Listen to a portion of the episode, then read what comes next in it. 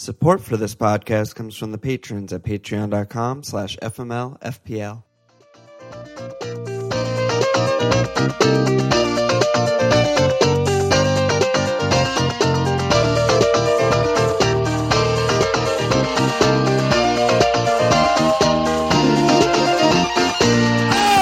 Okay! Welcome to FMLPL Milan! Wild times at FMLPL High. I already made three transfers for minus four. You already popped your wild card. What's your feeling in this moment? Um, I mean, classic bad start for me as usual. So I'm trying to not do the same thing I do every year, which is save wild card until the last possible moment. So I'm just on. I'm just on it. On it now. Yeah, I love it. That's it. I don't really know if I have feelings. I think I'm still numb. It took me like two hours yesterday just staring at everything to come to the conclusion to actually do it. So here I am. We had a long morning. chat before you popped it. Yeah. Yeah, I mean, um, basically, we're right. talking, and Hold on, hold on. Before showed- we move on, just really quickly, we, for those who don't know how we kind of handle international breaks, we're not going to be doing the normal pod next Monday because there's an international break. But look out for you know one or two fireside chats that we've planned, and then we'll be back with the normal pod leading up to game week five on the Monday after next, September 16th. So we're not going to do a normal pod for a long time, bro. Wait, September 16th? No, that's not right. Isn't that right?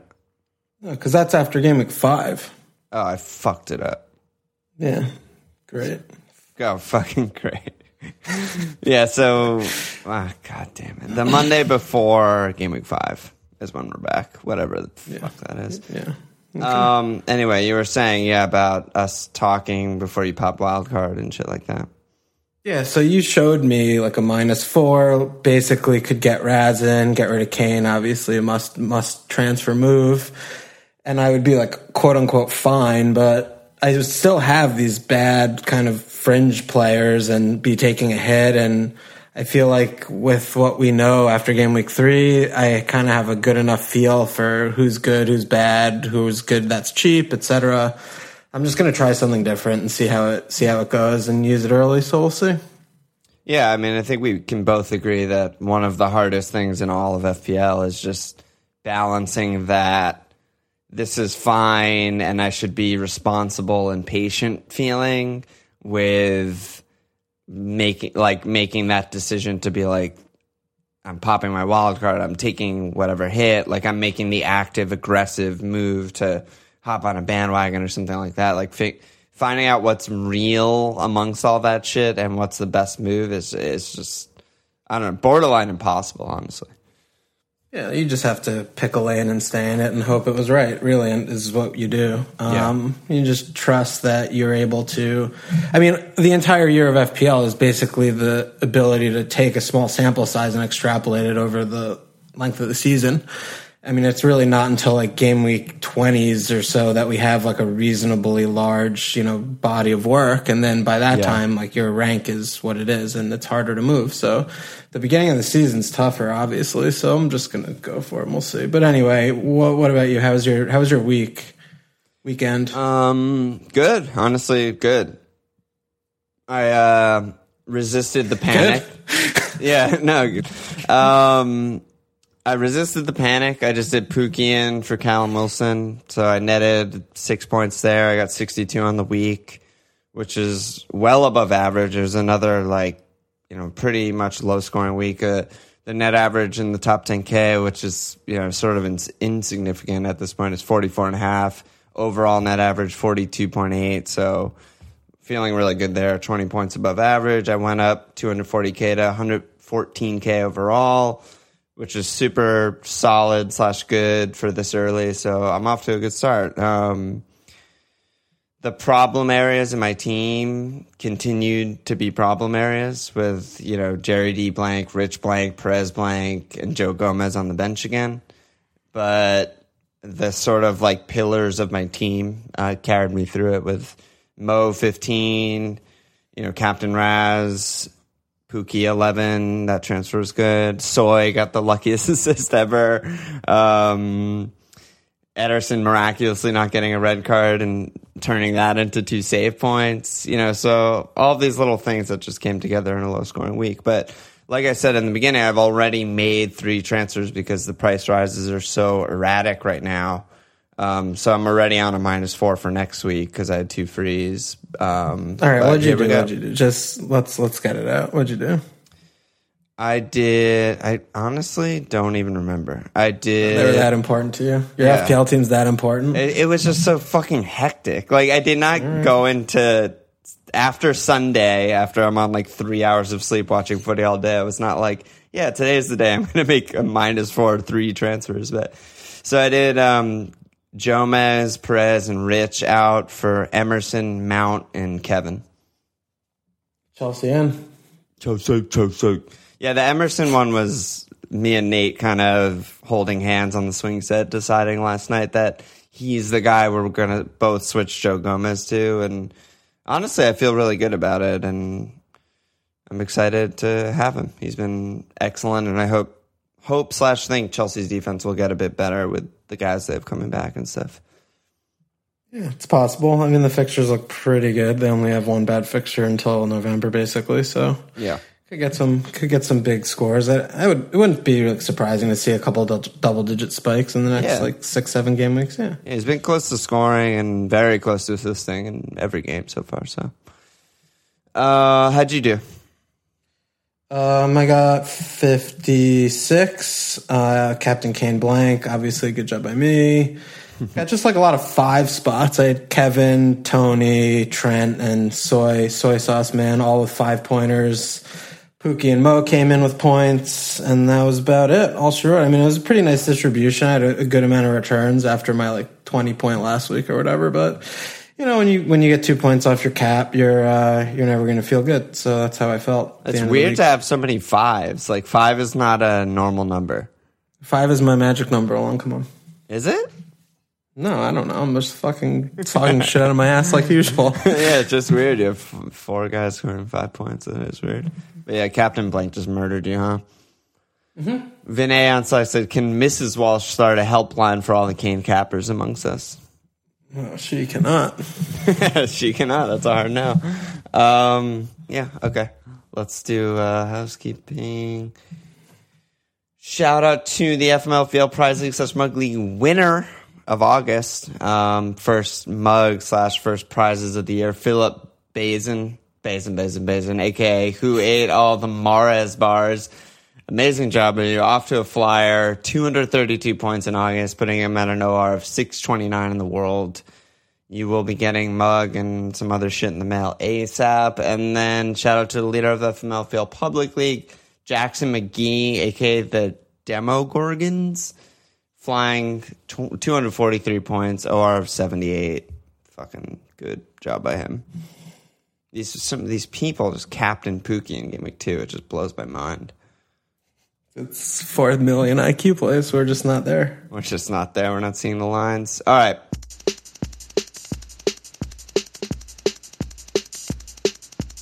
Meat and potatoes, as we're now sort of calling it. Um, anywhere particular you want to start? There's lots of questions and topics I have written down.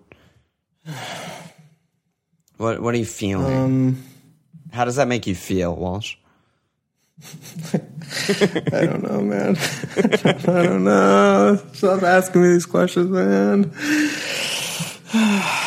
All I have no. I have nothing, dude. Just take. Can you drive the bus today? Yeah, I'm driving the bus. I just want you along for the ride. Um, so wildcard, we just got two questions about wildcard. Seems the most important thing, at least to me, on this episode is talking about your wildcard. So DW on Select said, "Is there actually enough information to go off to pop an early wildcard?" Besides a few random streaming options like Pukki and Martial, which everyone seems to have jumped on, there isn't really anything that shouts out wild card to me.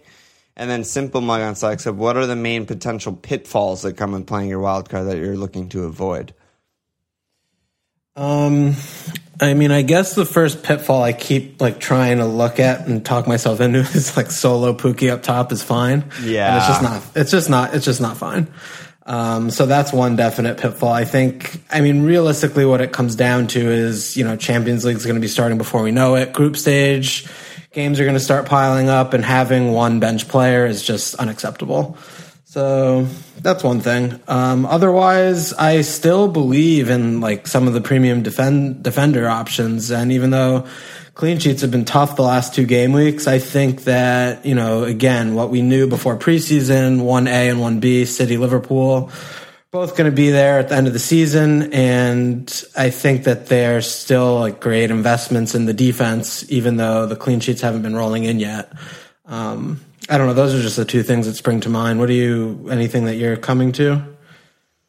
No, I mean I think the the potential pitfalls with an early wild card are sort of similar to the potential pitfalls of like a game week one team, I guess, because you know obviously it's so early in the season, so you're going to be sticking with this team for a long time. So I think just going with safe guys, nailed guys, you know, just basic stuff like that that we always talk about in game week one, and and still have trouble avoiding um, is just you gotta just rein it in and make those make those safer moves. I think a little to a little Yeah. extent, you know.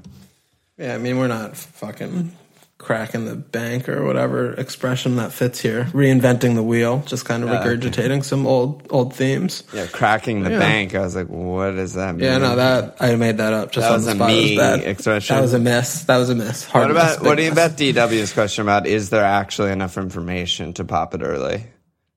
Um, yeah, I mean, I think there is. Um, I think it's pretty clear once more. Like City and Liverpool are just going to be walking, walking the league. Whoever finishes first, you know, who it's anyone's guess. So I mean, that's six spots right there. That's like more than fifty percent of your team. Um, I think we've got a pretty good idea of like you know Norwich attack, some of the cheap defenders like Lundstram and some other other guys that are in there that look good. It's it's you know Barnes is emerging again, and Haller looked good this week, so we're seeing some budget guys there. I, I think you know the, the main thing is, and you know we have Chelsea with Mount and stuff, and Martial if he's fit, like he's still a pretty cheap option. Like there's plenty of guys to pick, and it's hard to envision like those things changing in the next you know couple months anyway, unless if there's you know massive injuries. So yeah, I mean, in long the short, I think there is definitely enough enough information um, to go for. I don't know. What, do you do you see it differently, or what do you No, think? I think I agree. I mean, I think that a lot of those bandwagon guys, we kind of talked about this last week. I feel like a lot of the bandwagon guys are kind of just bandwagons for a reason, for lack of a better way of saying it. Like they're good, they look good, the attacking's good, the numbers are good, etc. Like everything at our disposal says that they're good, you know, and you can't really get better than that this early in the season. Like, of course, of course, Norwich could just like fall off a cliff and just be like relegation fodder from the you know next week on. That's not impossible. They're still like pegged to go down, but based on what we have, uh, you know, we have a lot of good guys to pick from, and I th- I think Yeah, I mostly like- agree with you. Yeah. Yeah, I mean, like Mount. I mean, again, you know, we don't need a billion options. We just need like twenty or so. So I think we have that, and I think we have a pretty good idea. Like you know, Chelsea look open. They're going forward a lot. Like Mount stats are ridiculous in three games. You know, that's just an easy pick.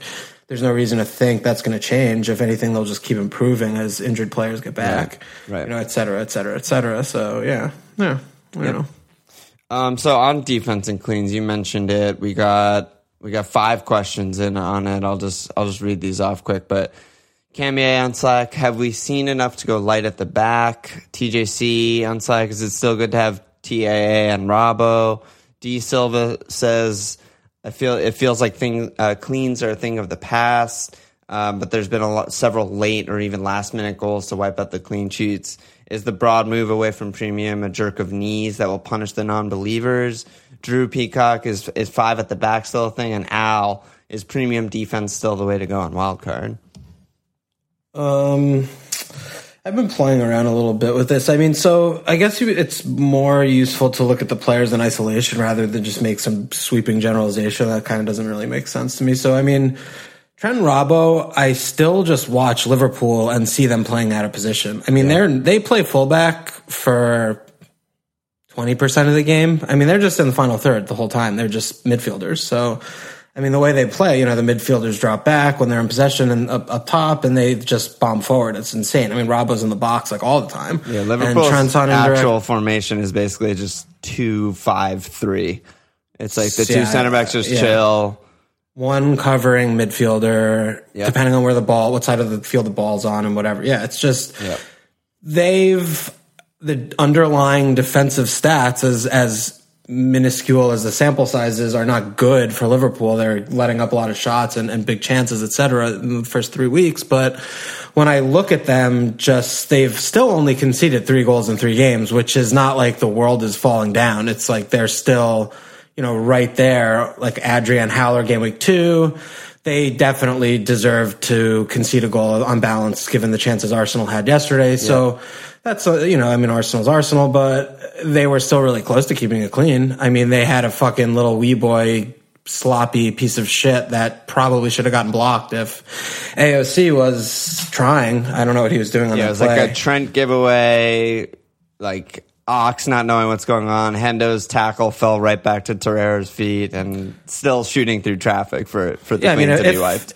if Ox makes a diving stop, that's a block shot 100%. He just was standing there doing nothing. So, I, I mean, that's not his game. The sub as well, I didn't understand in any way, shape, or form. But regardless of that, so basically, I, I just still see Robbo and Trent as just fucking great picks. And, you know, other than like Mount and Tony, I don't. I mean, maybe Trossard. I mean, when I'm looking at those midfielders in that price bracket, I mean, Pukki's obvious, and then you know we're looking at Barnes and Haller, but these are all kind of guys in the same in the same price bracket. If I'm on wildcard right now and I'm looking at my team for the next like ten game weeks, I'm gonna be having fucking problems if I'm putting like Haller and things like that in my team. I am not gonna feel like I'm gonna have problems if I have Trent and or Robbo on my team. So I still think they're great picks. Yeah, I basically think the same. I mean, this is someone wrote in. I think it was Pete on Slack about like, are we falling into like these premium traps because of the de- defensive anomaly of last se- season, which is how he put it. And I wrote back to him individually, but basically that it wasn't an anomaly last season. Like there are always multiple teams for every season, pretty much we've ever played FPL.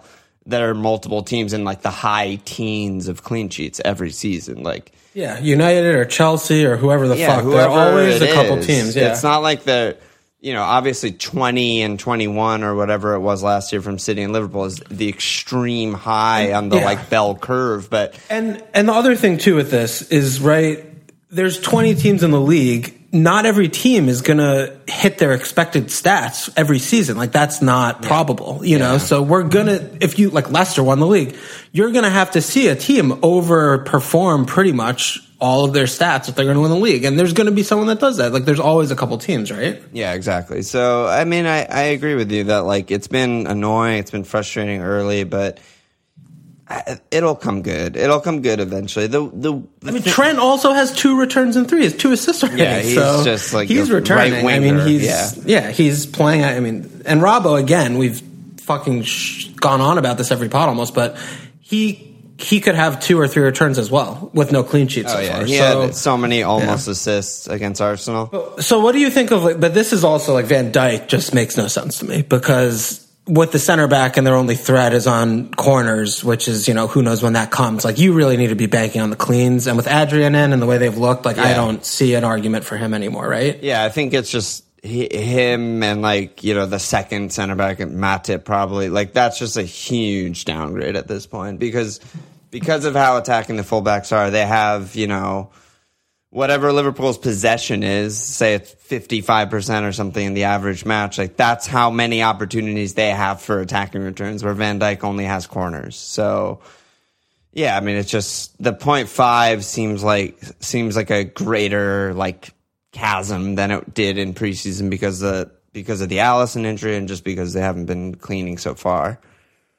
Yeah. So City, on the other hand, have been having pretty good underlying defensive stats, but they also Until Bournemouth. Well, yeah, I guess until Bournemouth, then, but they also only have you know the one clean game week one. Do you? What are you looking at with City defense? Do you think that's still a safe buy? yeah, safe I- uh, hold. yeah, I still think so. I mean, like Yeah. Bournemouth, that was a freak game, and Bournemouth, you know, did well on the counter and got good chances and stuff. I mean, Ederson was. I don't know what he was on that morning, and Kyle Walker was back to being horrible, etc. But they also just didn't play with a defensive mid, which is really weird considering, you know, Rodri and Dino's were both fit, and everyone knows what happens when they're not in. So I don't know. I, Pep's teams are always like elite defensively. The shot suppression is just the best in the world every year.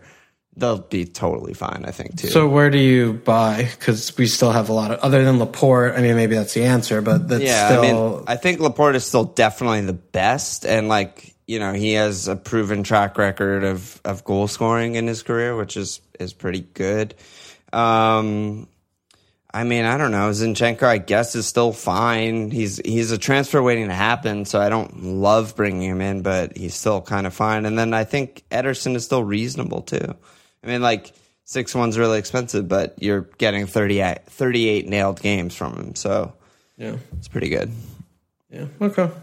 Any other like premium defense talk that you want to go with? I mean, Everton, well, I think, is still pretty good. They're probably, honestly, the next best. Like, I, I'd prefer Digne slash Coleman over United, Chelsea, Spurs, Arsenal, I think.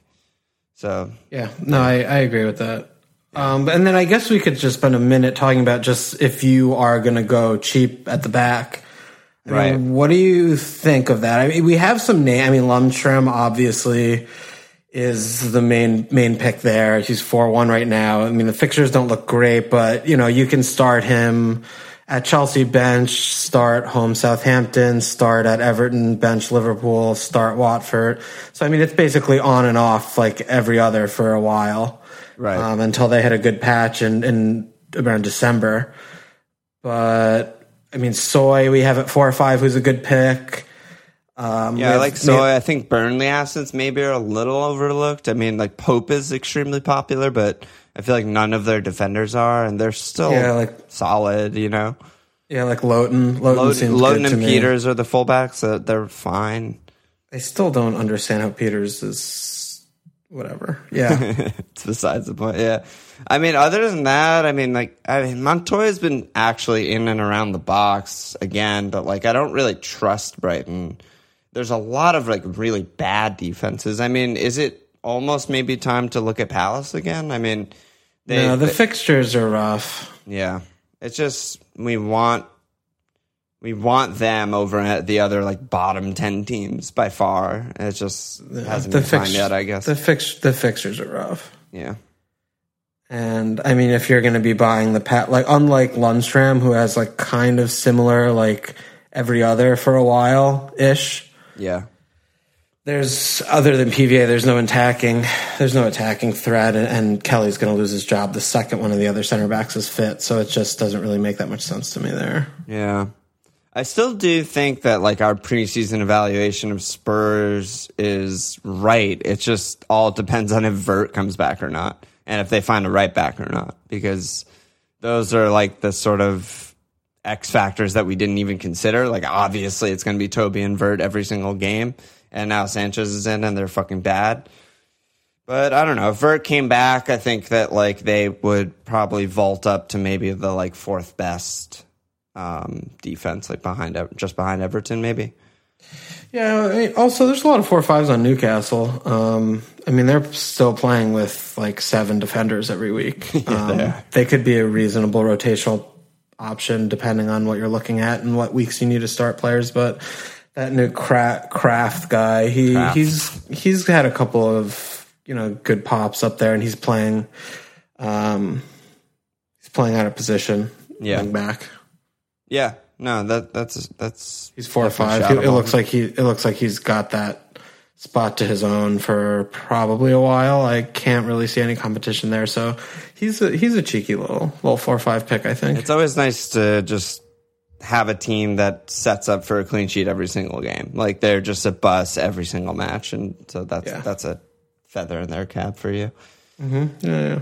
Um, let's talk cheap forwards. Uh, ton of questions from Ashir, Jeff D, Flem, J Flow, Wolfie, Wolfgang Bennett about cheap forwards with Pukki and Barnes bandwagons, potential emergence of Tammy. We also got a question from Brad. He said, apart from the uh, apart from quote unquote regression, is there anything to tell us that Smashy can't keep scoring given the great fixtures he has coming up from game week five?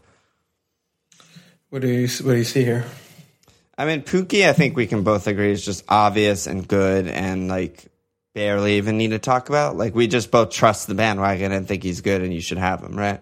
Yeah, I mean, we talked about him for a while last week. Yeah. nothing. I mean, he's come back in with double return against Chelsea. There's nothing talk about Right, right. Yeah, he proved he proved it. Um, Smashley, man, I don't fucking know. I'm hoping that like, pod, like people, stats people who are way smarter than me talk about him because like I can't wrap my head around it. But he's just fucking good. Like the stats are insane every week, and he's scoring. You know, obviously he's overperforming a bit. He's red hot to start the season, but not much has changed from last season to this season, and it's it's to me it's enough data at this point. Like his xG is just out of fucking control, good every game, and he's scoring and getting a lot of shots off, and he's just good. Yeah, I mean, I think he has the most shots in the league right now. Yeah, he's fucking. He's shooting four point five times per per game. His non penalty xG per ninety is 0.7. That's like fucking Messi. You know, it's like it's just crazy what he's doing.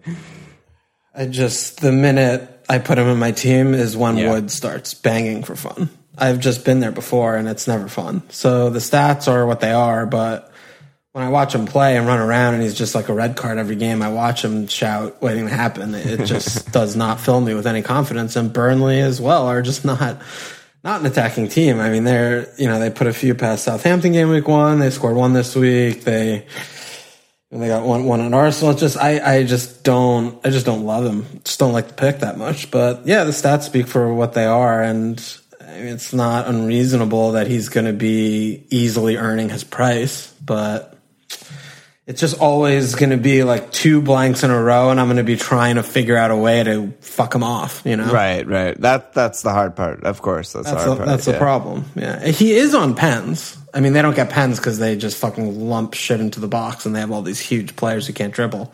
But that's also a thing. I don't Yeah, know. Yeah, it is weird also with the like non-attacking team because that that was sort of the transition that started the like Barnes train was like they were fucking relegation fodder, terrible worst team in the league last season to start like when they were in Europa, uh, they couldn't keep cleans, they had Joe Hart, it was a nightmare. And like they just started attacking really well and putting up huge expected goal numbers and stuff like out of nowhere. And that just has carried on despite like going back to to you know shithouse nil nil type of team on paper, and it's just I don't know. Dyche Dyche obviously deserves a lot of credit what he's doing. I don't know what the fuck he's doing, but he's doing it, and they're kind of good. All right, so so Barnes, what, what about Haller? What are you looking at there? He's like almost a million. more- He's 0.8 more than Barnes. What's what's the deal with him? Um, it's just unfortunate that he he got hurt in like game week two because I think a lot more people would be on him or people who had him would have kept him because you know the game week one city we talked a lot about it in preseason just kind of people putting too much weight on it and West Ham actually have a really really good attack. And you know if if that city fixture was later in the season West Ham would be more represented I think in the community they look fucking good. Like they just look really good. Like obviously against Brighton with no Haller, no Felipe, it was it was not ideal. But Noble adds a lot to the attack. Like his passing from deep, and Haller and Felipe and Lanzini look really fucking good. And I think they're just a really good attack. I, I'm excited by him and them. Yeah, I was really confused why Fornals wasn't in there because this like was the kind of game we want we're waiting for with that right to get the four of them up there like he was doing in preseason. So like Haller's just the kind of pick who I look at the fixtures and I look at him and the team and the way that Pellegrini's setting up versus the way Dyche sets up, Right. and I just want to find that point eight at all costs to not have Barnes. Yeah, I, t- I totally understand that. I mean, like, So, West. Ham look like they're the West Ham and Norwich are sort of the like must-watch TV at this point. Like, they're all of their matches are going to be like over four goals, which may be good for like betting and, and fantasy points. Like, they're just What about when they play each other? it's. Just, I mean, the over/under is going to be like six and a half. It's just like oh, four three written all over it. Okay. Okay. Yeah, no, I I, So- I I don't hate that. Like Barnes I think is still good, but yeah, for 0.8 more if you're getting someone with like more of a chance of a double return and more consistently good attacking team, that makes sense to me. doesn't get subbed. I mean, it's this also comes back to like I'm like Nathan, producer Nate, flying this season. Like, make me a wild card team, and he's like in four minutes he puts together like Barnes is obviously in there, and I this comes back to like my preseason thing of how am I going to have some player I absolutely fucking hate and think is bad in my team? Like, I don't want that. Right. So I mean, you know, you know, Barnes is not going to be on my team when I hit when the when the fucking deadline I mean, happens. some, someone asked about, are you thinking? I think it was Mishka. He asked that, like, is Walsh thinking about getting rid of Kane? I was like, dude, he's on wild card. Kane, there's actually zero percent chance, as well as. I mean, I don't know why. I don't know why you're giving him any airtime with such nonsense. You have to. You have to hard ignore those things. It's just. It's an embar- It's an embarrassment. Yeah, I mean, so yeah. What I about mean, cutting between with with Tamala? Yeah, Seven so seven M. I'm I'm still worried about rotation. I mean, I'm still not sure who's going to start every week. I mean, I think Tammy, broadly speaking, is first choice, but I also expected Giroud to start yesterday. I think everyone did, and Tammy kind of started out of nowhere, which means like I think the reverse can happen. They have not so good fixtures. I mean, home Sheffield United's okay, and then away Wolves, home Liverpool. Like Liverpool, you could see Giroud starting. Like maybe Wolves. I, I don't really know what he's doing, so I'm worried about rotation and just nailedness. So their fixtures don't start getting really, really good until game week seven. So I think Yeah. you would just wait, and maybe like Yeah. Tammy starts all three, and then you can go Tammy. Yeah, yeah, I, I, I like that, and and it is giving me a little bit of pause with Mount, who you would assume would be in like an auto in, but the next three are pretty bad. They're Um, bad attacking fixtures. Yeah, they're really bad attacking Yeah. fixture. I mean, home Sheffield United instead of away is like you know they, they'll probably score two and win that game because. Yeah, they should.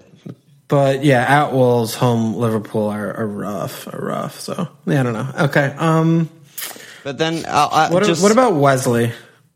Yeah, well, also I'm just thinking out loud, like how many of these guys do you actually realistically want? Just because there's so few options in the price bracket, like you're really lacking flexibility. Like some people are, are back on three four three, which you know whatever formations are fine. You No, know, yeah, but no, but if, I, I'm seeing three three four threes budget with guys, like, Pukki, yeah, yeah, I yeah, Pukki, Haller, and Barnes like three four three. Like no, That's that's, not risky, good. man. That's really that's really bad. I think it's just really bad. I Yeah, don't it's think just it's risky. I no think it's just flexibility at all to move to really anyone that looks good, and you can't get up to anyone either without dropping one of the mids that you probably never want to drop. It's just putting yourself in a really bad situation. So I don't like that. But yeah, Wesley, I mean, I was shouting him a lot in preseason, knowing absolutely nothing about him. You're just a fucking shouting striker on promoted team merchant. I'm just That's a all you prom- do. I'm a That's promoted. all you do. We have Callum, Wesley, and Pukki. No, I'm literally like a gem merchant. Like I love a hidden gem mad scientist thing. So you That's just talk about them all, and then some of them hit. Exactly. But Wesley, I was shouting solely for the reason of fixtures. Because Villa, to me, in preseason, had the best game weeks one through nine fixtures in the league by a lot. Their fixtures are still really good because we haven't hit game week 10 yet. And, you know, I mean, I thought he played obviously really, really well against Everton. The hold up was good. The finish and the run and the finish were good. I wasn't really impressed with him against Spurs or Bournemouth at all, though. So I'm still kind of unknown with him. I mean, I, the fixtures again, I still think Villa are going to score goals from now through game week nine. The, the fixtures are just too good. But ah, trusting Wesley's tough. Yeah, And, and, and So- even less flexibility than the guys we just talked about at oh. 6 0. Yeah, yeah, yeah. Um, what about looking at the other other side of the? I mean, Maupay finally got his first start, but I think you know it's He just, him and Che Adams are the like missing sitters every single week club right now. yeah, it's it's not great. And, and they kept keep subbing Che. I mean, he looks whatever. But what about on the other side of the coin? I mean, looking at like the premiums because you know now you know I'm not like Obbs for example, right? He got the Liverpool game out of the way. Still fucking return, obviously, whatever. And then and they're about to go on. A, I mean, home Spurs, but it, the fixtures are pretty good for them until like December, just generally speaking. And like I don't know, Laka didn't start, which makes sense in hindsight based on the game and what they were trying to do. But and like he's always like subbed a lot and a little bit risky there, and like nine five isn't cheap. But do you, are there any guys that you're seeing who like haven't been talked about that much that you think could be really good in the next like two months that that could be cheeky picks of the forward spot? Um, I think Obbs is one of those guys. I mean, I think like a lot of it was circumstantial with Kane's fixture home Newcastle.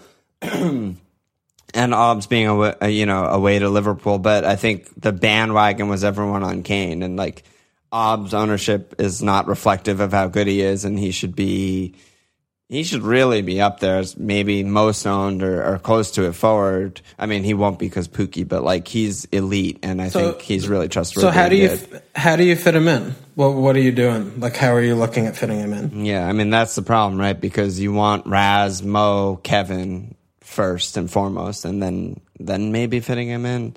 I don't know. I mean, I mean, are you comfortable going? Because you would need to go really cheap at the back if you go with those three midfielders and obs. Like you would need to go probably no Liverpool defender. I mean, maybe Van Dijk if you're just desperate for coverage, but you'd probably need to look at like Cantwell starting and you know like three. You would be in like a three-five-two with Pukki up top, and you would have to rotate four defenders for two spots and you'd maybe have like Digne or something. Like, do you think that's a good team? I think it's a fine team, but I think it maybe is not worth it. It's just too thin to just wedge obs in. Yeah, I mean, we were just talking about the risk of like starting with three six five forwards, and then you're talking to me about like starting Cantwell every week and like rotating like Lundstram in and fucking all these guys that like are we really going to be surprised if like Sheffield United suck and Lundstram doesn't get another? You know, he had a good attacking, he had a really good like high xG chance, but it would have been offside, so not actually. And we're not going to be surprised if like Cantwell blanks for four games. Like that would be very unsurprising, right? I mean, he creates like yeah. one chance, maybe shoots once per game. So yeah, I just don't, especially on wildcard, more so than not on wildcard. I don't like you know, pigeonholing in those like depths of fucking four or five mids starting every week where you're going to maybe be in a trouble trouble spot and I see hits in your future. So Okay. Yeah, I just don't I don't think that's great. The the only guy that screams out to me, maybe two guys when you were saying that though, are like I think Rashford, if if Tony is actually hurt and we don't really know anything yet about his hamstring, but hamstrings are tough.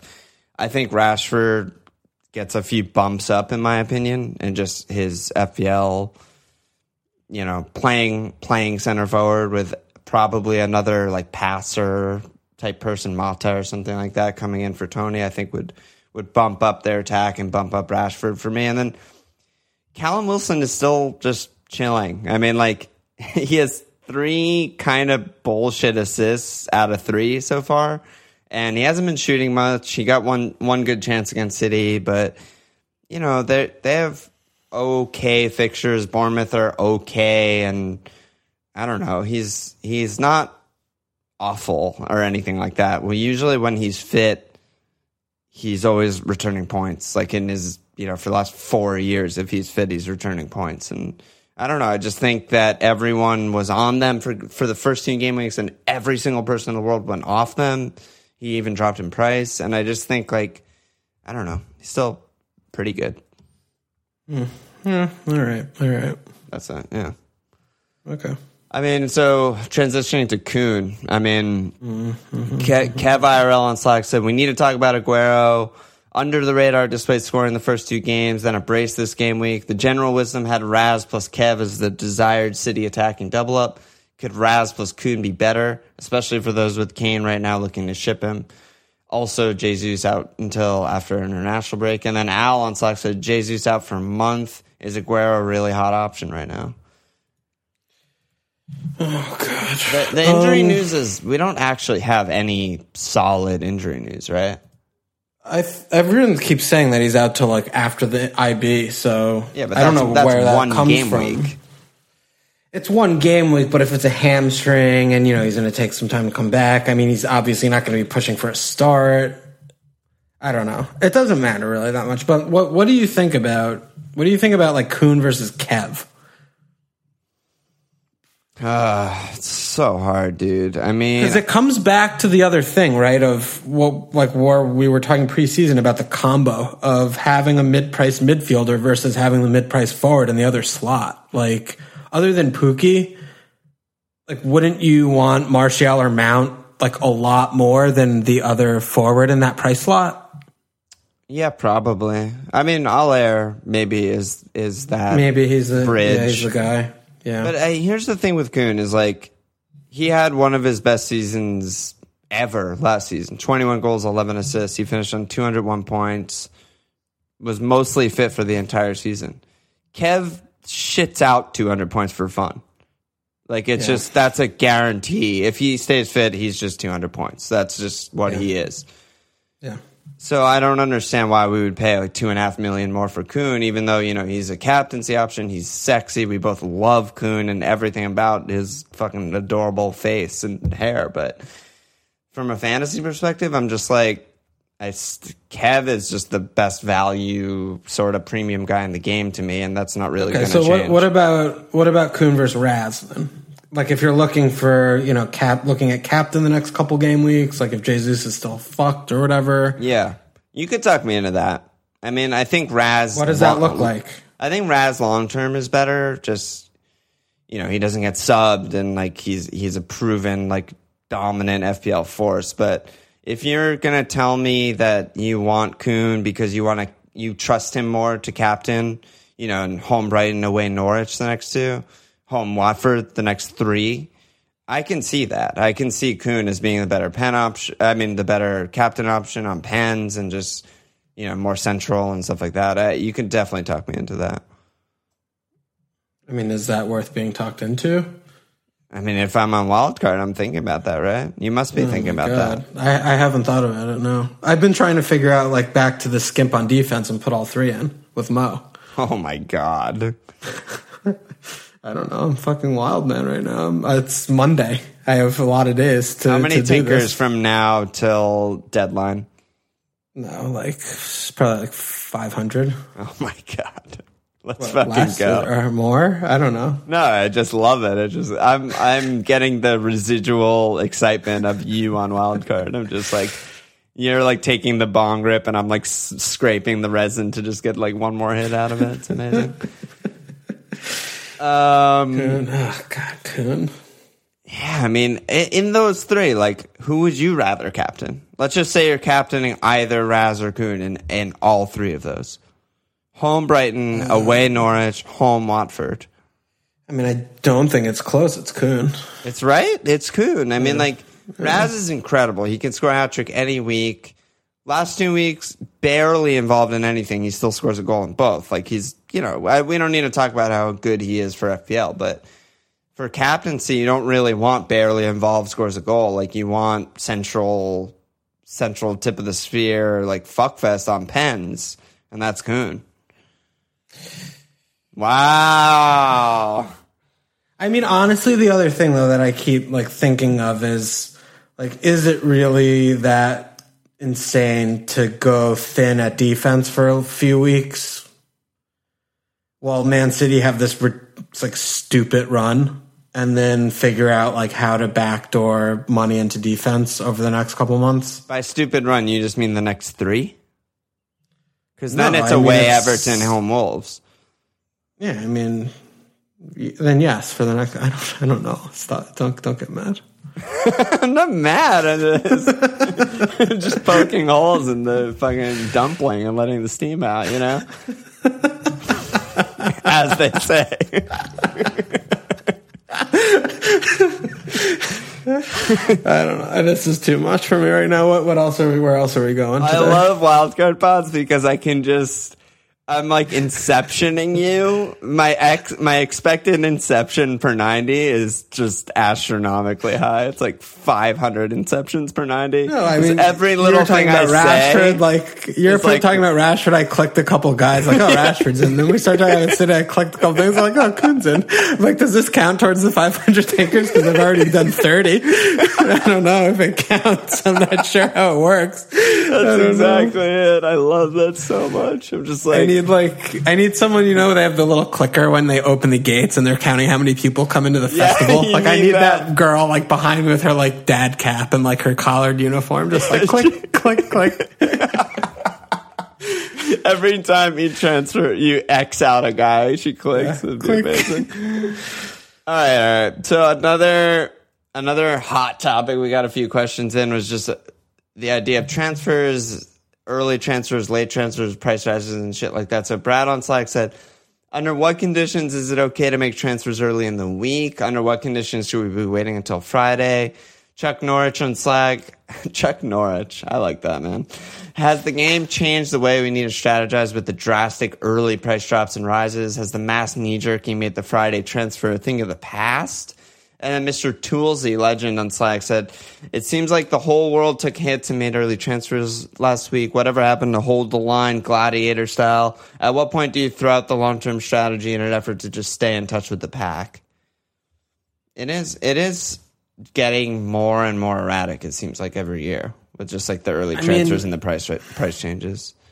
I think the the main difference, and this is, I mean, it's a year removed, so we always kind of forget. But the main difference to me this season seems like there's more price drops. The price rises seem like they've been very tame. Like we're seeing like two a day or whatever, and they've all like made sense, like Pukki and shit. But Yeah, that's true. It seems There's like, a lot of the 15 players drops every day. yeah, like there are a lot of price drops every day, and it's kind of stupid. Like I have like Jack, he was under one percent owned when I the game week one started, and then he price dropped. It's like what, what, what, what? It just doesn't make sense, and Yeah. so that's frustrating. And I mean, part of my wild card was to avoid a couple drops. I mean, if I sat all week, like I'm looking at, I'm looking at a good like 0.5 farming team value with my wild card, which is about where you want to be, and as well as getting rid of, rid of the dead weight. So, I mean, yeah, I, I think you need to. You know, be aggressive early in the game weeks at the beginning of the season. We usually do make early transfers when there's no midweek games. We haven't had midweek games yet. We have midweek games this this week, but you know, it's all the shitty teams, and they hopefully will rotate for the fucking make believe cup or whatever the competition is. That a Super Cup of England or something. I don't know what it is. it's whatever it's called. But um, no, I, I we always don't care about team value, but we also don't act dumb to not get team value when we can. And when there's no midweek games and you know what's what with no injuries, then it's dumb to wait. You know. I mean, I think it's mo- for me at least. Mostly, it's it's the guys I'm targeting, depending on if I make the earlier early move or wait until Friday. I think if if you know, fucking some guy that I hate is like rising. I'm never gonna bring him in anyway. I'm not gonna like just follow the bandwagon because he's rising and everyone else is getting him in. But if if Kev is rising, and I literally can't afford him if I don't make the move on Sunday or Saturday, which is what happened this week. Then yeah, I mean it's ridiculous to not bring him in because that's exactly who I want and I've been targeting for two weeks and missing that would mean I'm getting a significantly worse player in and like going away from my plan or whatever. But I don't know if you can afford if you have the leeway to afford the move, you know, from Saturday to Friday, even if the player is price rising. I don't think it's just flat out dumb to wait till Friday. Dude, I hate talking about price changes. Yeah, let's just stop talking. About. Why do we maybe. talk? We have to stop talking about price changes. It's like like we have, we've been good about not talking about VAR. Like we need to stop talking about price changes. I think like as a rule. Okay, no price. How many times have we talked about this? We talk about this every three pods for ten minutes. Yeah, yeah, you're probably right. It's kind of annoying. Yeah, God, make your fucking transfers. Don't make them. I mean, it's not like a new shit. Like it's the same fucking shit. Yeah. Also, people DM me all the time on Slack. I mean, do that. That's fine. Yeah, it's DM me, DM you, D- DM fine. Like we're on Slack. That's good. Good job for both of us and you guys. If you want to talk about like price changes are happening, should I make these transfers? Like, yeah, we're up to talk. But like the strategy of like price changes and like team Yeah, value, it's just like so annoying. Fuck, dude, it's such an. It's just not fun. It's like oh we're not like. God. We're not like stock analysts, like, oh, like we should look at like the oil commodity futures or some shit. Like, I don't give a fuck about like six million or five point nine million on player piece of shit X who's bad anyway. Like, fuck, Fuck. fuck. That was good. Good job. I'm on wild card, dude. I don't want to talk about fucking Yeah, prices. Yeah, I need that's fair. players. I need to get the right players. That's that's very fair. Okay, so let's move on to just some some questions. Let's just pound through some questions. Vax on Slack. Which teams feel like complete stayaways right now? I'm looking at you, Watford.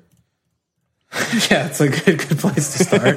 They are Um, bad. Holy shit. Although Jerry D actually looked kind of good. I think Spurs are a complete stay away, Oof. and Wolves, and I think that's it. Spurs, Yeah, who the fuck do you want from Spurs? Are you kidding me? Son or something. Don't be so silly, Alon. He's nine point five million. He's not Why he- seven why nine he anymore Nine five. because he's an actual good player. And the Towers, He's obviously good, but like he's the same price as De Bruyne. Yeah, it's bad. We talked about this in preseason. That was That's, mispriced. that's a big, big That's stupid. I mean, it's funny. You, you a- just say Spurs and Wolves, you fucking twat. Complete stayaways. uh, They're few and far between. Like we no, just, but I'm because I'm honestly going through in my head of each player in each position, and there are multiple better options at the same price on other teams for everybody. yeah. Basically, what you're saying is the Wolves and Spurs players are overpriced. I mean, they could be three million, and I still wouldn't own them. But yeah, sure, we can go with that. I mean, no, but seriously, that is what it is, right? Like if if if Doherty was the same price as Montoya, Yeah, if he was five, we would I'd be have like, all right. Doherty. You know, like Yeah, no yeah, question. Yeah. they're um, overpriced. If and they suck Jimenez as was well. six five, he'd be an option. You know, whatever. But yeah, yeah. I mean, I still you- think Jota will come good eventually, but yeah, but right, not right now. not right now. And Europa does seem to make have made an effect. I mean, they have three draws on the balance. It's not. I mean, there's a reason why we've been on zero of their players or not even remotely considering their players for the beginning of the season. Like, this is why. They've just been parked every game, and it's a joke. I mean, they took a 90 plus, they took a stoppage time pen to get a goal this week. Like, they just look bad. Yeah, they look fucking. It's bad. almost as though they play first teams on Thursday before they play on Saturday and they have no squad. It's almost as if that's been happening. Yeah, and what the, a surprise. The, the tie is not done this week like it was last week. They're still gonna have like a tough game with Torino on mm-hmm. Thursday again before Yeah. before Sunday against Everton away Everton. Like it's not looking good for them. Yeah. Know. It's- But are there any other teams like complete? Because I keep like there are a couple guys. I'm like even the bad teams. I'm like you're like Brighton. It's like okay. Like Southampton. I'm like okay. You could talk me into a couple guys. Just for now. Well, I mean, yeah. No, no, no. Yeah, that's that's that's fair. That's fair. Because like Wolf hasn't really been on it yet. You No, don't Wolf want is- Wolf's Ayew or Benteke or or just bad strikers. Um, Kelly Kelly's really the only one because he's yeah, four, Kelly's but- good. He's four one. He's his spot will not be there soon. Like he's he's gonna get dropped. I, I agree with you there. I don't know. May, maybe Palace for now. I mean, I guess you could Gaz now that he finally played a game and he should obviously be playing from now on. You think he'll play over Tomkins? I do, yeah. Oh, okay. He's better. I mean, they they're very similar like profiles. Yeah. and he's just better. He's just better. Yeah. There's nothing that Tomkins does better than Gaz. Yeah, I could see that. Man, I wonder with these price drops, like there's gonna be some like the the the effect of all of these insane price drops is gonna be like some really nice value picks later in the season. Like Alisson might be like five five by the time he comes back. Like Wilf might be six five by the time Palace have good fixtures. Like shit like that. Yeah, like Kean. Kean, I still have an eye on Kean. Dude, I love Kean and the Wolves. Like they drastically changed the game when they came on. They're yeah, they're they're price dropping too. Yeah. yeah. Um. Well, what's going on with Matto? He's really He's good. a guy who I'm like that could be like a little baby Kevin kind of pick who just Yeah, he keeps ticking and totting.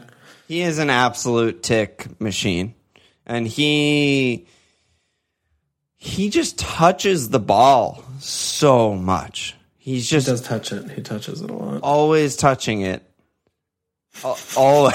He's just like always on the ball though. Actually, like he makes like all of their passes. He's just like a key pass monster. He had the most in the league last season. He's en route to another ridiculous season already, you know, this season and yeah, it just seems like his involvement and just everything is just going to be high always because he's just he's just doing everything. I don't know. Yeah, I think he's one of those really safe long term guys that is probably underowned. They do have like a little bit of a tough go. They have United, Spurs, Liverpool, three of the next five. Yeah, but United and Spurs are not bad attacking fixtures. And I'm not just taking the piss because I'm like a Liverpool supporter or something. Like, those are totally fine attacking fixtures. That's true. That's true. I, I've looked at him a little bit of like a little bit of a rogue, a little bit of a rogue pick there in midfield. Yeah, it's just the the the unattractive thing is just like assists. Like it, he's just so not a goal scorer, and it's like you Yeah, like comparing him to like. Mount is like not even close, right? It's like Yeah, it's. Mount is like shooting four times per game and looks like he's he's just got a lot of goals in him. And Matto, you're kind of just looking at like a I don't know, just really just ticking. And uh, I don't know, he had a he had a decent points total last season, but is he going to surpass that? Like, is he going to get more than seven goals, seven assists? Like, I'm I'm not sure. I mean, He's probably two assists and three. Yeah, like, he's maybe definitely he's 10 more than seven assists. maybe like ten to twelve assists. Is he going to get seven goals? Maybe not. yeah. So maybe he's going to settle around like one. Yeah, but if he finishes around like 150, 165 point range, like that's good for seven million. That isn't seems good for seven. Yeah. Yeah. Okay, I don't know. Matter. Just just throwing out there. Yeah, What- Leicester else we got? are really weird because they just their attack looks like really conservative and bad so far. I mean, obviously they're getting fine results, like draws against Wolves and Chelsea are fine, and then they pick up three points when they need to. But they're supposed to be better than fine. It's a little bit frustrating so far. Um, Dodie Door on Slack with Mount Cantwell Pukki emerging as amazing cheap, cheap options is three at the back the obvious best formation. Um, I mean, it could be. I mean, definitely not five. Five's too much right now. I think the way everything's five looking. five is bad. Yeah, I think three or four. It, it just comes down to what you can afford. You know, how many premiums you're trying to wedge in, and then Yeah, you know I- if you're going to go for a rotation. I, think don't think formation, there's no formation doesn't matter that much. To be honest, it's like there are good three five twos, three four threes, four three threes, four four twos. There are good teams in all of those formations. Yeah, I agree. I agree. JP on Slack, double Burnley with Pope Barnes and double Norwich with Cantwell Pukki's madness, or is it a must have? with three City, three Pool, and Mount, that would be a regular starting 11, but with cheap enough guys to rotate with other options like Soy Boy, Lundy, etc. Yeah, I mean, obviously, must have is just this absurd thing to say, but yeah, it's reasonable. Um, it's definitely reasonable.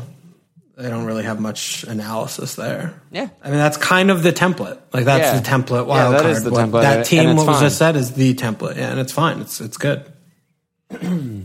Um, Sirac followed up with, "Are we comfortable starting Cantwell every week? Is he an easy swap with Perez?" And and Rydell said, "Are there any bargain guys, Lundy, Cantwell, etc. You'd be happy to start week in, week out? IMO Cantwell seems like a safe starter every week, but is owning him and Pukki too much." I don't know. Cantwell Cantwell still makes me a little bit nervous. I mean, his underlings are pretty bad. He has Yeah, two he- goal attempts in three games. Um, he's got you know eight chances created, one big chance in three games, which is better with his two assists. But you know his xG is one point two three, I think, because he had that sitter. Yeah, And- he his just had XA is one only- really yeah, high XG one- shot. Yeah. Uh, I mean, he's had two shots, two shot Oh, yeah. attempts, and his XG is one point two Yeah, one so, one was zero point five seven against Newcastle, and then this week against Chelsea is 0.75. So like legit, just a tap in. Yeah. but his XA is only 0.17. So uh, it's it's a tough one with him. I just don't. I don't know. I, I really, I still don't. That's one thing I still don't know. I mean, they've got somewhat good fixtures, and I think rotating him is fine. I mean, he's so cheap. He's under fucking five million. So I think it's probably fine. Is my is my gut, but Yeah. I'm still not like so happy going into the week with him in a position where I need to start him. If you're rotating, I feel a little bit better, but if I need to start him and then suddenly like a couple games go and he looks bad, like and then it's a big problem, I, I'm not sure.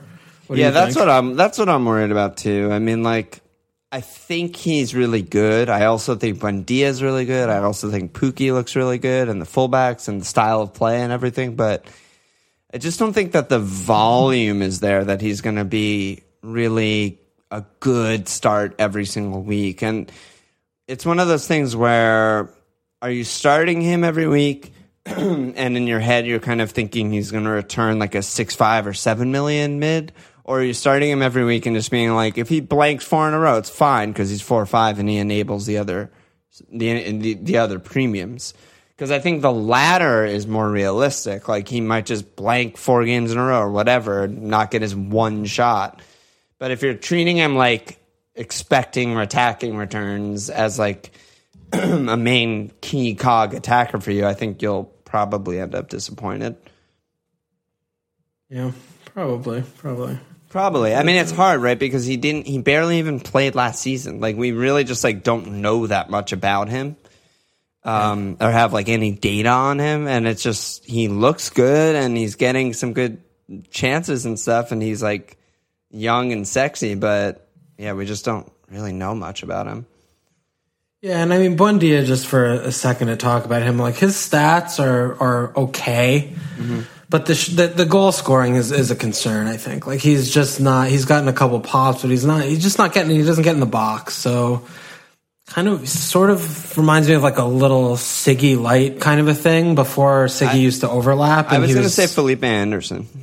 Yeah, somewhat something like, like he, that. He makes a lot of tackles, which you know, like he, like IRL, he's fucking incredible, and like that's what like draws me towards him. But like for a fantasy option, he's a lot of build up, a lot of link play, and like he, yeah, he creates chances and stuff, but he doesn't shoot.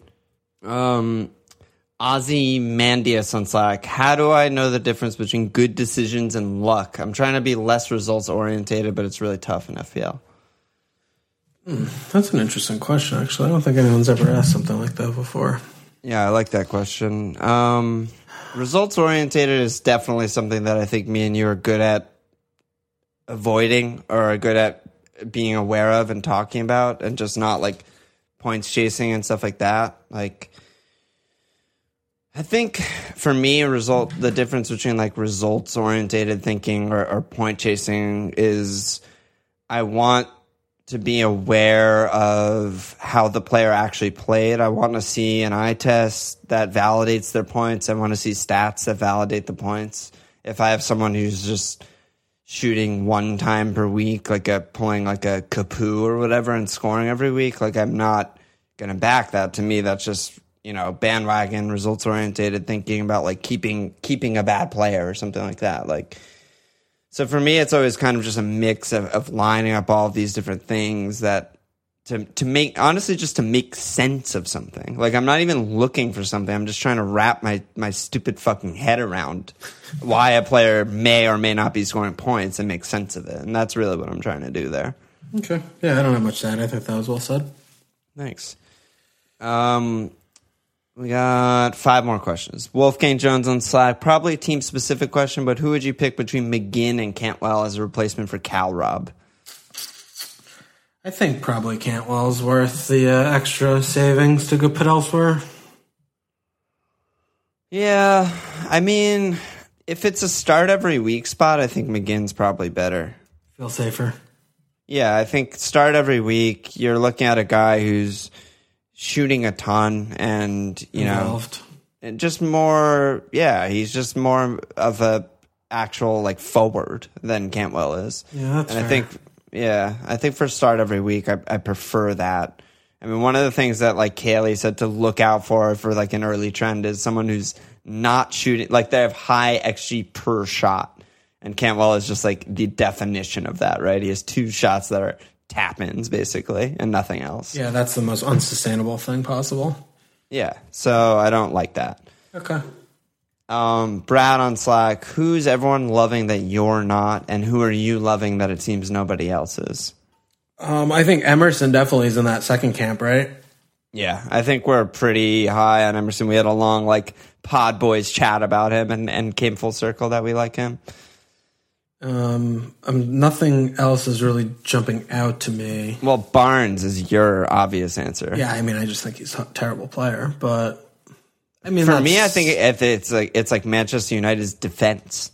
Like I, I can I can get behind Martial, I can get behind Rashford, I can even get behind like a fucking like James punt or something, but Paul or whatever. But the the ownership percentage of like Wan and Maguire and De Gea is just absolutely ridiculous and insane and bad to me. What about Daniel James? You mentioned him. I mean, I mean, he looks fucking good. I yeah, he really like good, him. right? Yeah, yeah, I really like him. Like Only he, he six.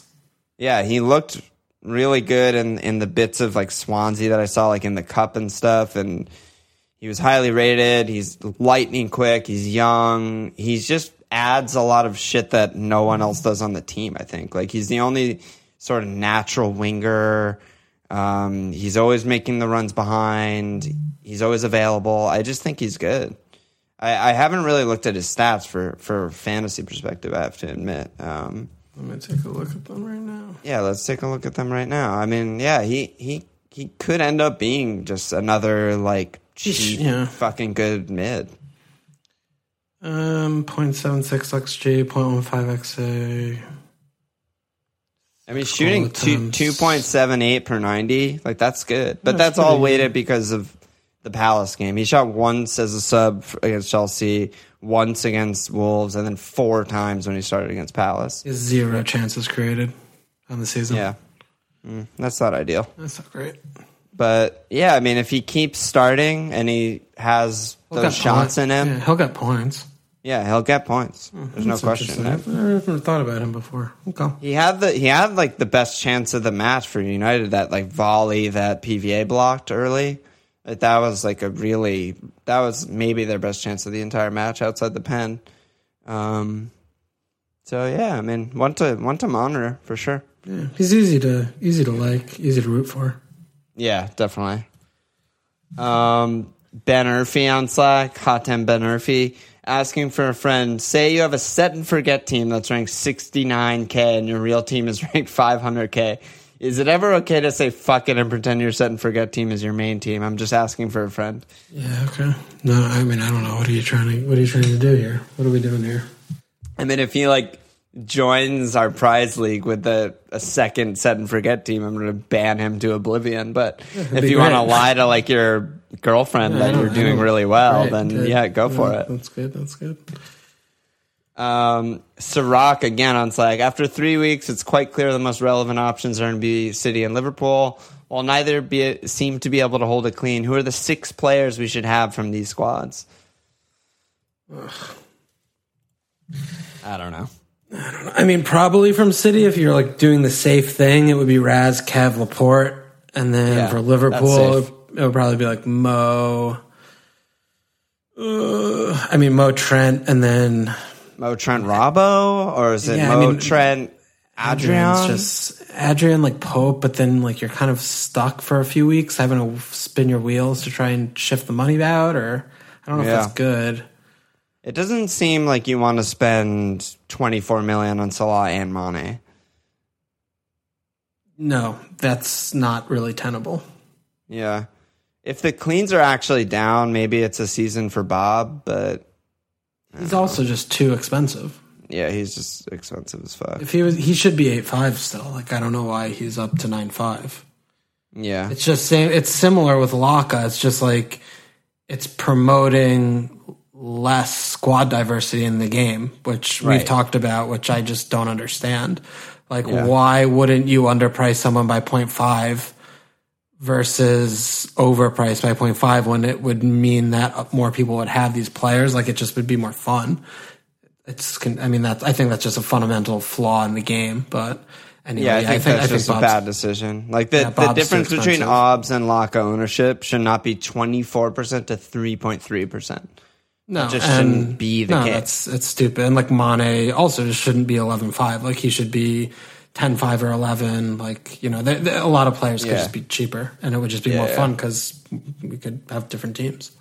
Yeah, I agree. and then Ra- last question, Rydell again. Excluding Raz, who would be your number one must own guy for the next five ish game weeks?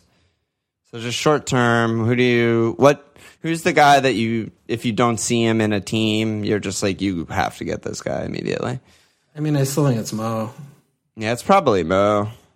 The mean, we fixtures just- are, are good. Yeah, the fixtures are good. We just saw what happens when last week people are like, "Oh, Modem Raz," or like, "Go to Mane, save a mill." It's just like bang comes in with a brace, and it's a joke. He's just the best player in the game. It's dumb. He should have him. was, he was so good against Arsenal. Oh, so when he doesn't play three games in a week, like this is what he looks like. Oh yeah, great, cool, okay. Yeah, uh, it was a, it was a jizz fest. Yeah. Um, anything else you want to talk about, or should we go to captains and our teams and stuff? Um, no, I mean, I think we, I think we did a good job today covering stuff. Yeah, I think we talked about stuff. I think that happened.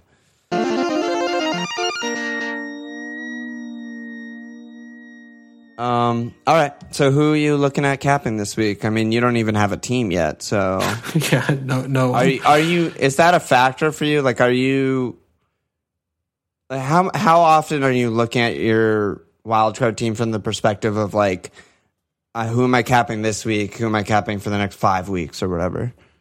It's, I mean, it's very important, but I mean, I haven't moved Mo from my team, and I mean, I have Raz, so I don't think I need anything else besides the two of them. And you know, City home. Brighton, like I'm not going anywhere besides. If I do somehow finish with Kun or finish up with Raz, I mean, it's going to be one of them too, for sure. That's uh, that's not even in a remote question mark area for me. But Yeah. yeah, it's the same thing like game week one, two. I mean, just in general, you know, you, you want to make sure you've got good captain options and good rotating captaincy shouts. So I feel well covered though with Mo and, and a city guy for sure. Yeah, it's almost like they're the two best teams in the league and have all the best players in the league. Yeah, it's it's almost like that, Alon. Yeah. What, What's what the best? What's the best attack? I mean, I'm on Raz obviously, but Yeah, what's okay, the best attacking fixture in the league right now? Like, what would be the juiciest? Do you think? Is it like home Norwich because they're like open and attack, or like maybe home West Ham? I think West Ham with Noble and is a lot better than when Jack was playing. So not anymore. No, I don't think that's the case. Um, yeah, I, I, I think home Norwich probably. Home Watford? Home Villa? No, because because Watford still have like the midfield. I, I, think home. I think Decore, it's yeah. yeah. I, I think it's home Norwich. I do. I, I it's think it's that's the, combination of like style of play. They also almost- are still playing yeah. with their like backup center backs. Yeah, yeah. Like at, le- at their, least their first two choice center yeah. backs are are still hurt, aren't they? Yeah, um, I'm blanking. Zimmermann and- Zimmermann and Klose. Fucking But apparently, like, uh, God, I'm blanking on every name. One of one of the guys who's starting now is apparently the starter that's going to pair with Zimmermann. But even though Godfrey? Klose played more last year, yeah, I think Godfrey. Okay. But uh, yeah, I think home Norwich. Just something to think about. It's I'm a little bit worried for Norwich. Just off topic, like I love everything about them and Farke and everything, but they they can't play this way. Like they're gonna get relegated if they play this way. I don't agree. I, I think that they're going to win enough games against the bottom ten. They, I mean, that's about twenty games a year season. I mean, they're not playing for draws. Like they're going to win a lot of those games, and yeah, we know that that's a what big that does. that's a big difference. Yeah, Yeah, we know what that difference. does to your your table placement when you're winning games against like the Palaces and the Villas and the Bournemouths Instead of the world. drawing. Yeah, instead Yeah. of drawing or going for one ones or trying to nick a one nil and you, they get the last second equalizer, that kind of shit. They're not going to win any games against the top four, top six for sure. Yeah, probably not. They're But just gonna I- concede I- like three yeah. or four and all those. Yeah, I mean, unless they change, but I, I still think that they can be safe doing that. Yeah. Okay. I I need to trust Farke more. Yeah. Um, and then our teams, I mean, so I made my transfers already in your own wild card, so there's not much to say there. I mean, one of the things that that I think swung me personally to Emerson, aside from just Kanté and Rudiger and stats and all that stuff, was also I was just looking at the Norwich game, sort of like the flow of the game from an XG perspective, and and basically like from Pukki's goal onwards, Chelsea allowed almost nothing they just really shut it down from that. And it wasn't even like a tiredness thing because that was like 30 minutes into the match. And I think just seeing that side of them, being able to shut down a, what, you know, probably a top 10 attacking team in Norwich is just, I was like, yeah, okay. So Emerson in. I mean, Kevin, don't feel like I need to explain. Mount, I don't feel like I need to explain. hopefully he's not hurt, and then uh, fuck me, I'll have to like pop wild card or something if he ends up being actually hurt. But yeah, I think my transfers are are relatively simple, and I'm looking at Jerry D out next week. Um, which is really tough, by the way, because I have nothing in the bank and he's six four. So that's going to be brutal next week. I have no idea where I'm going to go, but that's where I'm at right now. Yeah, I mean your team looks in good shape and you're you have a good rank, so hopefully you keep going. Yeah, Jerry D. Like, where, where the fuck am I going to go? Ugh, six four. Oh my god. Arsenal City Wolves. yeah, you'll, Yeah, you'll figure it out. You'll figure it out. I mean you gotta It might it might be like Wesley or fucking Maupay or something. Ugh, it's gonna be rough. Yeah, I'll, I'll have to. That that's my next week fucking thing. Um, what, do you have a wildcard team right now to talk about, or is it too early? I mean, not really. It's it's basically I've had like Mo, Raz, Kevin, and I've been kind of tinkering around, and Pukki. And I've been tinkering around, tinkering around there. Um, And and probably in Lundstram Cantwell too, right? yeah, but I'm not sure I'm going to stick with Cantwell because I've been playing with some like three five two type things. Yeah, Um, yeah. I like I like three five two. I think. Yeah, just like getting Mount in there as my fifth. I mean, a lot's going to depend on on Martial's fitness. I'm not sure what I'm going to do with him. I mean, if he's if he's it just it seems unlikely that he's going to be declared fit, and if there's even a small question mark, he's not like a 12 million player. Like you, you know, I can always buy him again in a couple weeks when he's actually fit and back in the starting lineup. So if there's any question mark over him, I'm probably going to bin him. Um, Yeah, it seems like a scary thing for a player with exactly his style. If his hamstring is like tender at all, you don't really want him on the pitch. I feel like. Yeah, it's just an unnecessary risk. So, I, so anyway, I'm, I'm not sure about that. And then I'm still like debating about what to do with like Trent and Robbo. I, I still both, I still like both of them a lot. You know, I would love to have Laporte, but you know, something's got to give. I can't have all these guys. Um, Yeah. I mean, Digne.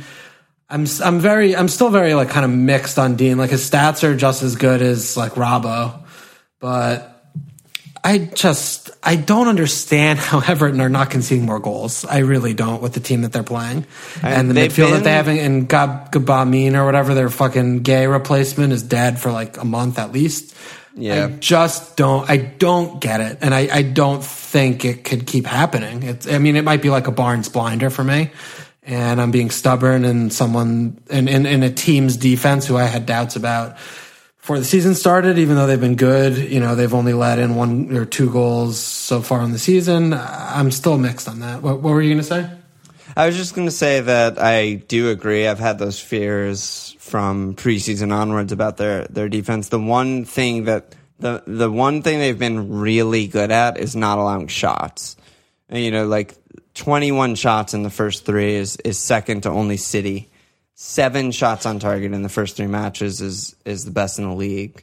So while I am worried and I don't think they've looked like particularly like I don't know organized like destroying defense or something like that. I do think that like those numbers are telling us a story that they have been whatever it takes, however they're doing it, they have been actually more tight than it seems like and just like that's those are really good numbers to build off of. You know, like the numbers back them up.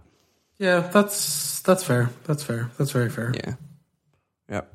And I did say, like, even last week, like, uh, for these teams, like, it seems like almost one big save a week is, as of right now, is necessary. And, you know, this week it didn't happen. I mean, if, if Pickford is an inch to his right, or if Mina is an inch to his left, then they block either the pass or the shot from Jota to Wesley. And we're talking about a completely different game where Villa don't really have many other chances Yeah, that's fair. and yeah, I think that that reflects positively on the defense. So I don't know. Yeah, home Wolves at Bournemouth, home Southampton or Sheffield United, home City. Yeah, I mean they could still keep two in those four. Yeah, they should. the fixtures- should be keeping two. The fixture is still good, so yeah, I, I don't know. I mean, Digne definitely feels like a, a safe and, and a, a good, smart pick, but I'm, I'm not sure if I'm going to land there. I'll, I'll have to see. Right. Uh, yeah, and then other than Pukki, I mean, that second forward spot's very, very much up in the air. I have no idea where I'm going to land. And I mean, talking about Kun versus Raz, I mean, it has got the wheels turning. I'm not sure what I'm going to do there. I, I'm also not going to totally rule out just going triple city attack and going cheap at the back and then seeing how that goes. I, I mean, Yep. Raz, Kevin, and Kun have not blanked yet this season, and their XG X fuck me up the ass is the highest. Uh, like it just has gone through my butt and through my skull brain and killed me. it's the best attack in the league by so many miles that Yeah.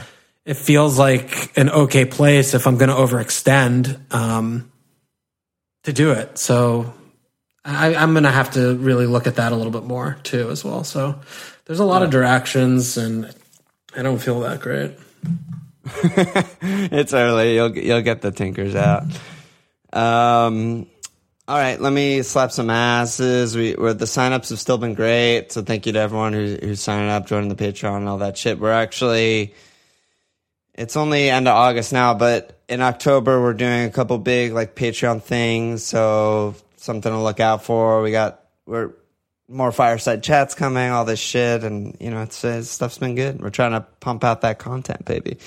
Let me slap the asses of Mitch Clow, Adam Eliassen, Gabe Nono, Mike S, Graham Nation, Icarus Foreman, Emil Doolin, Luca, and Bluntman and Chronic, which is I don't think his real name.